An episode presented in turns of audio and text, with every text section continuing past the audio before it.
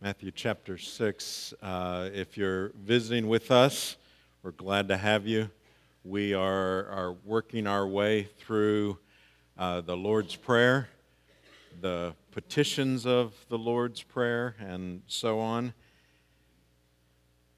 In the last uh, couple of weeks, we have focused on these phrases Our Father, who's in heaven, and holy is your name. Now, in each of those, what we see is really who God is, his, his nature, his attributes. And uh, the, the second, where it talks about his holy is his name, it's, it's a statement of that which we believe, but it's also that which we pray for, that his name would be hallowed, that it would be indeed holy. And now we're going to uh, move on from speaking about his fatherhood, his holiness, and go to the next phrase with the next couple of petitions Your kingdom come, your will be done on earth as it is in heaven. And here, what we're going to see is his, his kingdom priorities. We've talked about who he is. Now, what is it that he does and desires. So let's pick up with uh, the reading of God's word in uh, Matthew 6, verse 5. And when you pray, you must not be like the hypocrites. For they love to stand and pray in the synagogues, at the street corners. They may be seen by others. Truly, I say to you, they've received their reward. But when you pray, go into your room, shut the door, pray to your Father who is in secret, and your Father who sees in secret will reward you. And when you pray, do not heap up empty phrases as the Gentiles do, for they think that they'll be heard for their many words. Do not be like them, for the Father knows what you need before you ask Him. Pray then like this Our Father in heaven, hallowed be your name. Your kingdom come, your will be done on earth as it is in heaven. Give us this day our daily bread and forgive us our debts as we also have forgiven our debtors. And lead us not into temptation, but deliver us from evil. This is the word of the Lord. Thanks be to God. Let's bow together.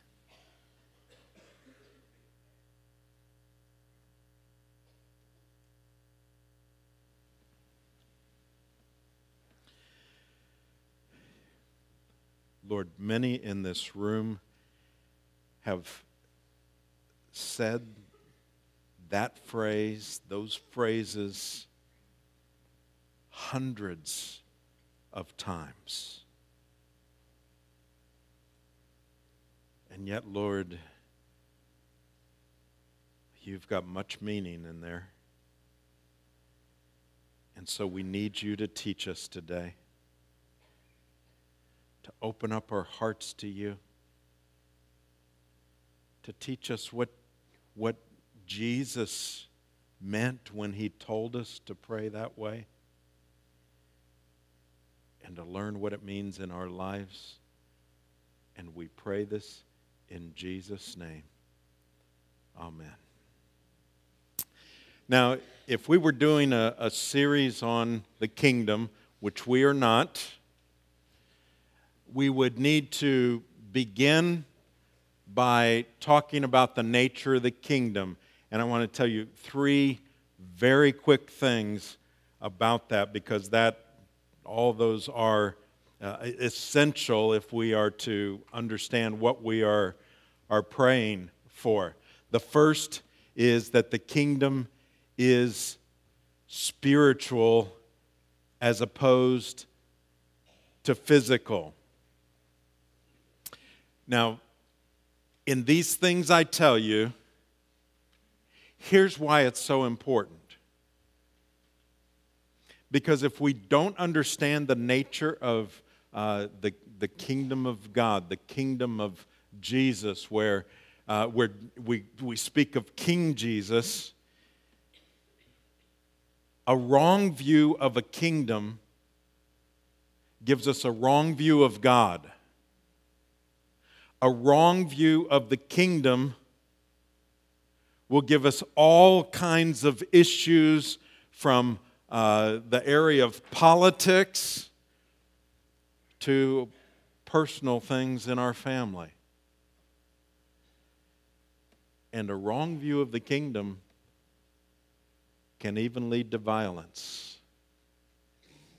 Even as we prayed for, for our persecuted brothers and sisters, many of them are being persecuted by those who have a wrong view of the kingdom of their God and they are trying to impose it upon others. This is a relevant doctrine. And it's relevant not only on that large scale, but right down to our own life. So we, we need to understand that it is a spiritual kingdom. Jesus made that clear. Secondly, it is an opposing kingdom, it is against all other kingdoms. You're in or you're out. Thomas More said, if, you, if you've not chosen the kingdom of God, it will, will make in the end no difference what you've chosen instead. Now, C.S. Lewis, in interacting with that statement, basically said, Really? It, it, if you don't choose the kingdom of God, you, you're saying it, it, it doesn't matter? And he says, So it doesn't matter if you choose your kingdom to be a patriot versus your kingdom is women? or cocaine versus art? That doesn't matter? Lewis asked the question. Or money versus science? And Lewis's answer is ultimately, it won't matter in the big picture of things because you will have missed that which is eternal. So we, we see this, and then thirdly, the, his kingdom is future. We begin to see his kingdom. We experience aspects of his kingdom. We talk about uh, wanting to expand his kingdom here on earth. But his ultimate kingdom is future. Did you notice what uh, the choir sang earlier? As it was in the beginning, in the end, so shall it be. Through the cross, a new creation, Christ has won the victory. Christ has won the victory. And that's what it's saying is that that, that, that great kingdom that he ruled over in, in the garden before sin came in there will be that again that we will enjoy. We, his people, will enjoy being a part of when he makes all things new. So, if it's that important, what are we praying for when we pray your kingdom come? And I'm I don't know of a better way to break it down than the way the catechism did. Sometimes I'll go my own route, but but these four things is, uh, I, I, think, is as, as good a way to understand that petition. What do we pray for in the second petition?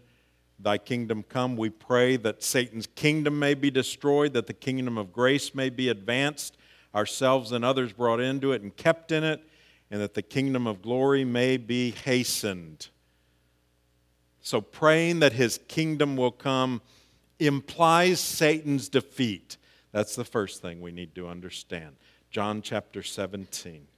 Jesus is praying uh, for the protection of his people. By the way, this is often called, uh, uh, some would like to say this really is the Lord's Prayer. This was the prayer he prayed for his people.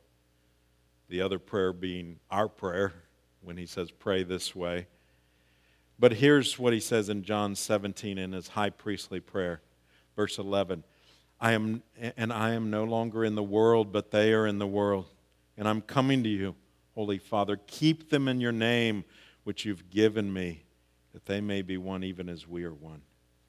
While I was with them, I kept them in your name, which you've given me. I've guarded them, and not one of them has been lost, except the son of destruction, that the scripture might be fulfilled. And then down in verse 15, I do not ask that you take them out of the world but that you keep them from the evil one. Now, later in the Lord's Prayer, we are told that we are to pray, Deliver us from the evil one. Here's what we need to understand every time we are protected from the evil one, every time we are delivered from the evil one, we are moving toward his kingdom being defeated. Every time. So when he protects us, he has put, put the brakes on, on Satan and his minions, and it is pushing back that kingdom. That kingdom which ultimately will be completely defeated. Second, in praying for his kingdom to come, it implies lordship over our, our lives. Every week, as I prepare sermons, I learn things every single week. But this is something that jumped out at me this week. When we pray, Thy kingdom come, we're not just praying for His kingdom to come in our world, not just in the big sense, not just in the ultimate sense, but we are praying that it will come in my life. And so, as you deal with issues, as you deal with sin in your life, you can pray this prayer Lord, will you cause your kingdom to come in my life? When you do that, you're asking that the evil one be defeated and that his way prevail. And so, you do that for your family as well. If you have a, a husband or a wife, Lord, will you cause your kingdom to come in her life? Will you cause the kingdom to come in the life of my children, my grandchildren, Do you see what you're praying for when you do that? How comprehensive that is? And the more it comes in your life, the more it comes in, in your family's life, the more it's coming into the world, isn't it? So we pray that. May your kingdom come in my life in this area. Now, how should we want him to reign? On earth as it is in heaven. We're going to talk about that in a moment. But that's what we are praying for in that way. That prayer also shows uh, desires for others to be brought into the kingdom. Jesus talked about the fields being white unto harvest. Paul talked about, and this is always hard for me to even comprehend, wishing that he were accursed and cut off from Christ for the sake of his brothers. That's how passionate he was for people to come to Christ. And so we, we are praying for the expansion of the kingdom. I have to tell you what happened in our school time Bible classes over the last nine weeks. School time Bible, for those of you that aren't familiar with it, is uh, the first nine weeks of the year, we have the opportunity to go into the school during school hours and uh, the, the youth, the sixth graders over at Crossroads, can take this as an elective, a Bible class, and we go over there and we walk them over here into our building. This is all perfectly legal. We're not kidnapping them. We walk them into our building, stop traffic. We've got people that would lay down their lives for those kids on St. Andrews, but everybody stops and they come over here and they're taught the Word of God with no restraints. We teach them the gospel from the beginning of the Bible to the end of the Bible. Now, every year we have kids that uh, are in, in church and, and know some of these things, although I, I would dare you to take that because I think we would all grow if we, if we took that class. You'd be surprised.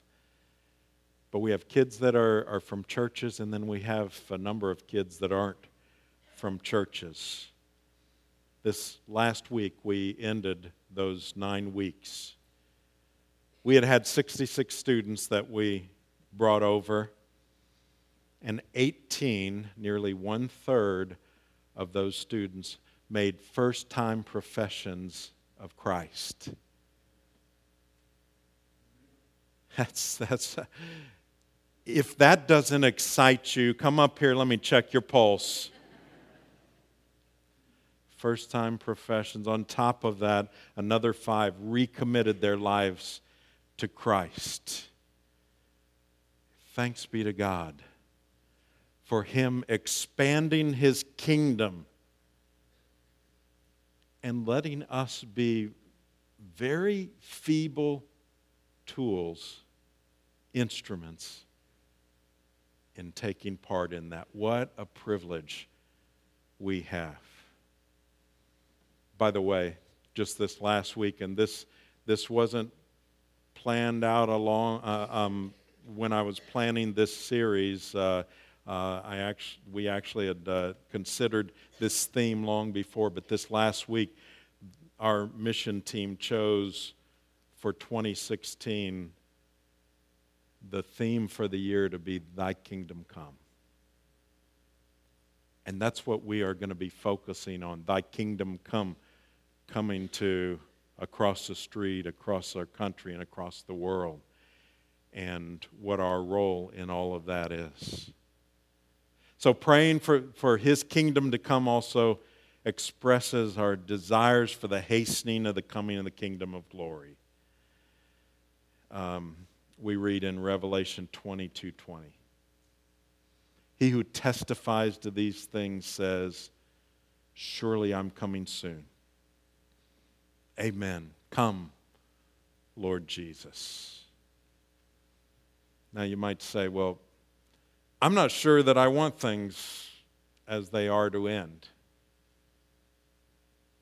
Sometimes people, when they hear Jesus is coming back and our lives will, will uh, as we know it, will be completely different. But the degree that we feel in that in our heart, that we, we don't want Jesus to come back yet, is proportional to the degree of our understanding of what it's going to be like then. Because if we really understood what it's going to be like then, this would be our constant prayer. Come, Lord Jesus. Amen. Come, Lord Jesus. In terms of the kingdom that is coming, I, don't know about you. I, I shared this with our seniors Bible study that I'm teaching this year. And uh, Connie and I were sitting there watching the news or something like that, and, and something just totally perverse was on there that it that had happened. I don't even remember exactly what it was. But all that could come out of my mouth was uh, an old song that I learned a long time ago as a, a folk song. I just said, This world is not my home. And I find myself saying that more and more. We see these things, and you can either get really frustrated at it and at them, or you can say, Well, of course. That's why I, I don't feel right here. That's why it's frustrating to see these things because this world isn't my home. It's not where I'm going to end up. Now, that doesn't mean we don't try to change things and, and so on and, and uh, experience His kingdom here to the degree that we can. But there is always going to be that. Which, by the way, I mentioned about the, those who are persecuted. We need to be praying just as hard for the persecutors. That's what the Apostle Paul was. He, he would have been a member of ISIS. And yet, God plucked him out of that. Don't forget that side of praying. So, what about, what is that kingdom going to be like? Again, we, we can't possibly go into it totally, but, well, recently, Connie and I were with uh, some of our grandchildren, and um, as you have to do, we took them to an ice cream store because that's what you do. And we, we got in this great little ice cream store in Cartersville, Georgia, and we walked in and they had all, all these flavors there and, and so on. And so, what do you have to do at that point? You, you've got to say, Do you have any of those little spoons here? And you ask them for a, a, a taste, right? What's this, you know, greenish purplish stuff, you know? And, and they give you a taste. And why do they do that? It's not just because they're generous, it's because they they really feel like if you take a taste, then you're going to order the triple scoop after that. And you know what? Basically, it works. Because you're going to order something after that. Think of that little spoon. And now I want you to do this. I want you to think of some of the greatest moments in your Christian life since you came to know Christ. Think of those high, not the difficult times, we've got plenty of those. But think of those moments when you, whether it was in worship or some other time where you were communing with Christ and you said, Wow, this is amazing.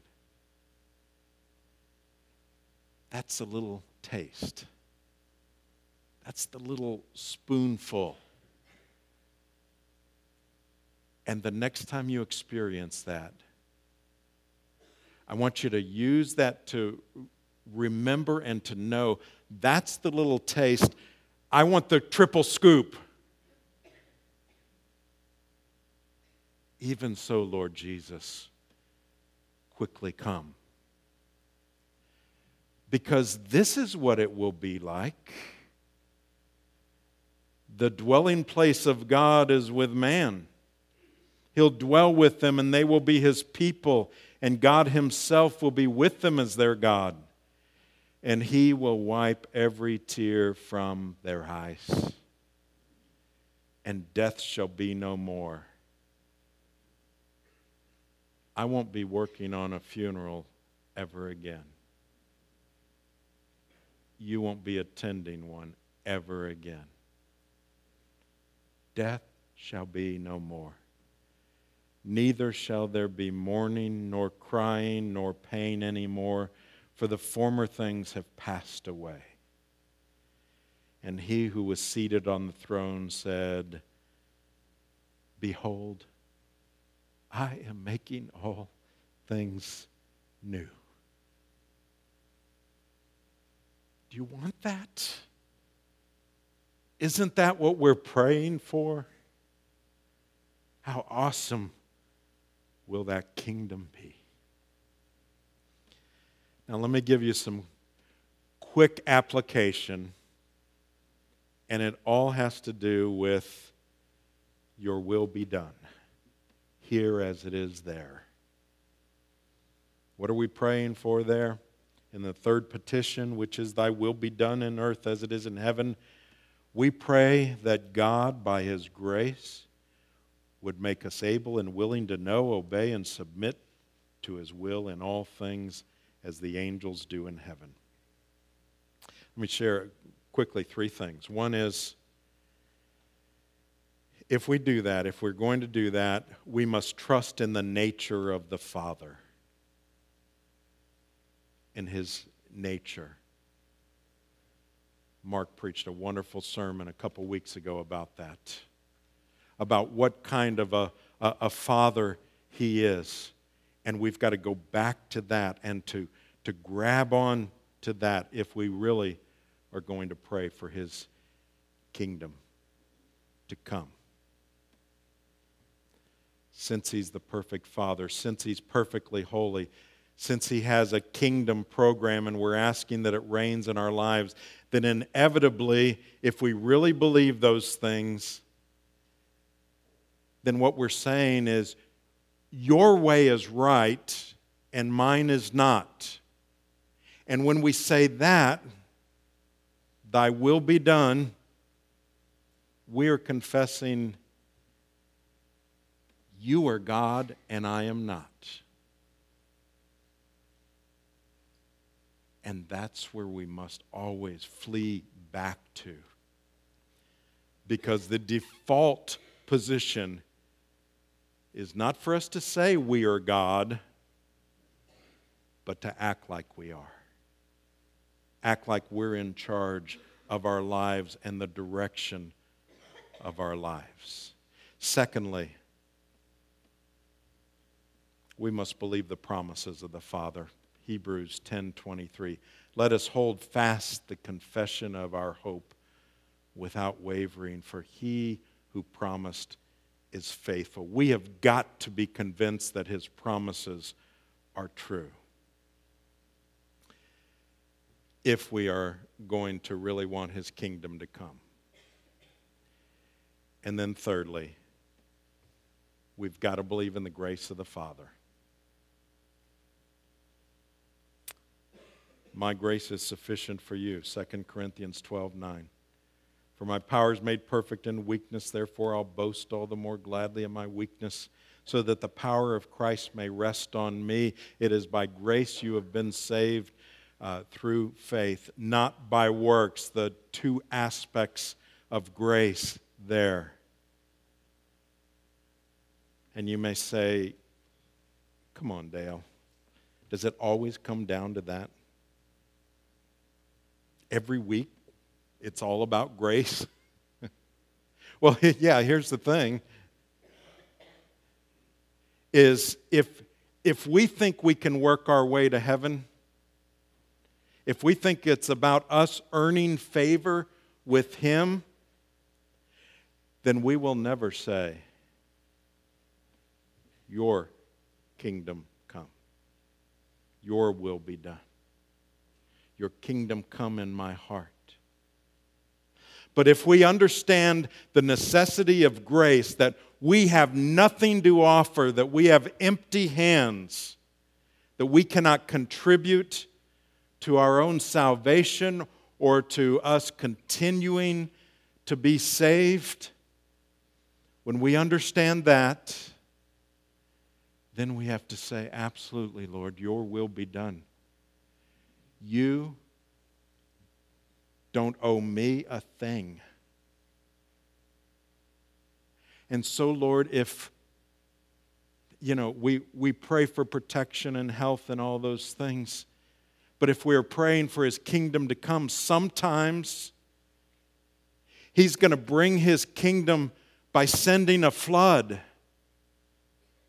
and causing things to happen that we never would have expected. And sometimes He will send His kingdom into our hearts by letting us, as His beloved child,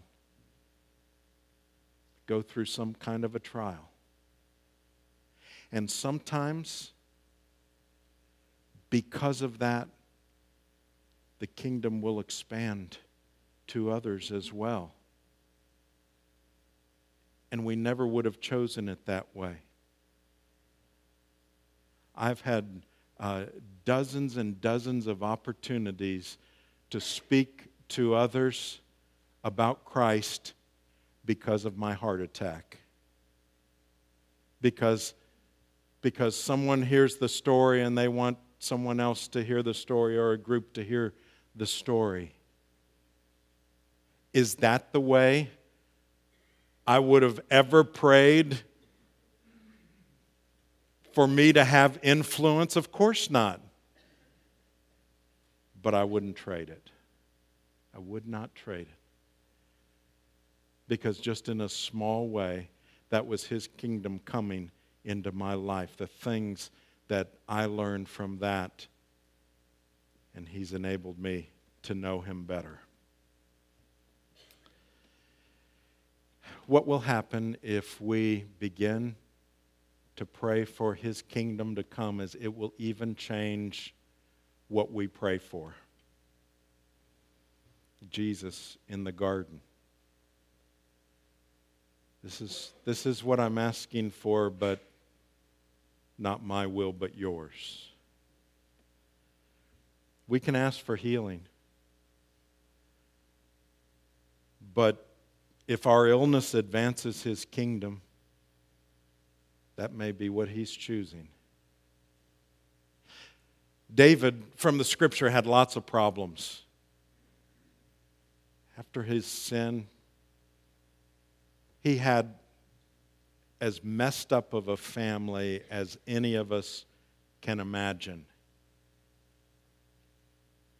He could have, and I'm sure at some point he did, prayed for his sons, his daughters, his wife.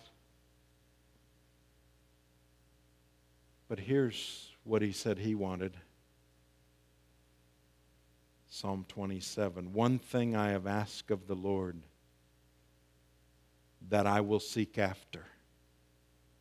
That I may dwell in the house of the Lord all the days of my life, to gaze upon the beauty of the Lord and to inquire in his temple. And that's what he's doing right now. That speaks of Jesus as king, and that makes us citizens of his kingdom. Jesus is talking to Pontius Pilate and says, My kingdom is not of this world. If my kingdom were of this world, my servants would have been fighting that I might not be delivered over to the Jews. But my kingdom is not of this world. He's making it clear it's not about a political kingdom not a physical world order, as much as some of us would like that right now, but at this point, that is not it. And so, what it is, is we live in the world as part of God's kingdom, and we're living according to his kingdom standards and values. Mother Teresa said, By blood and origin, I'm an Albanian. My citizenship is Indian. I'm a Catholic nun. As to my calling, I belong to the whole world. As to my heart, I belong entirely to Jesus. May his kingdom come in our hearts, in our church, in our community, and in our world. Let's pray together.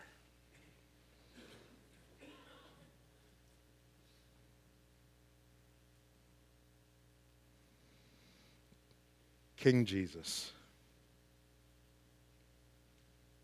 I pray for your kingdom to come in my life, in our church, and ultimately in our world.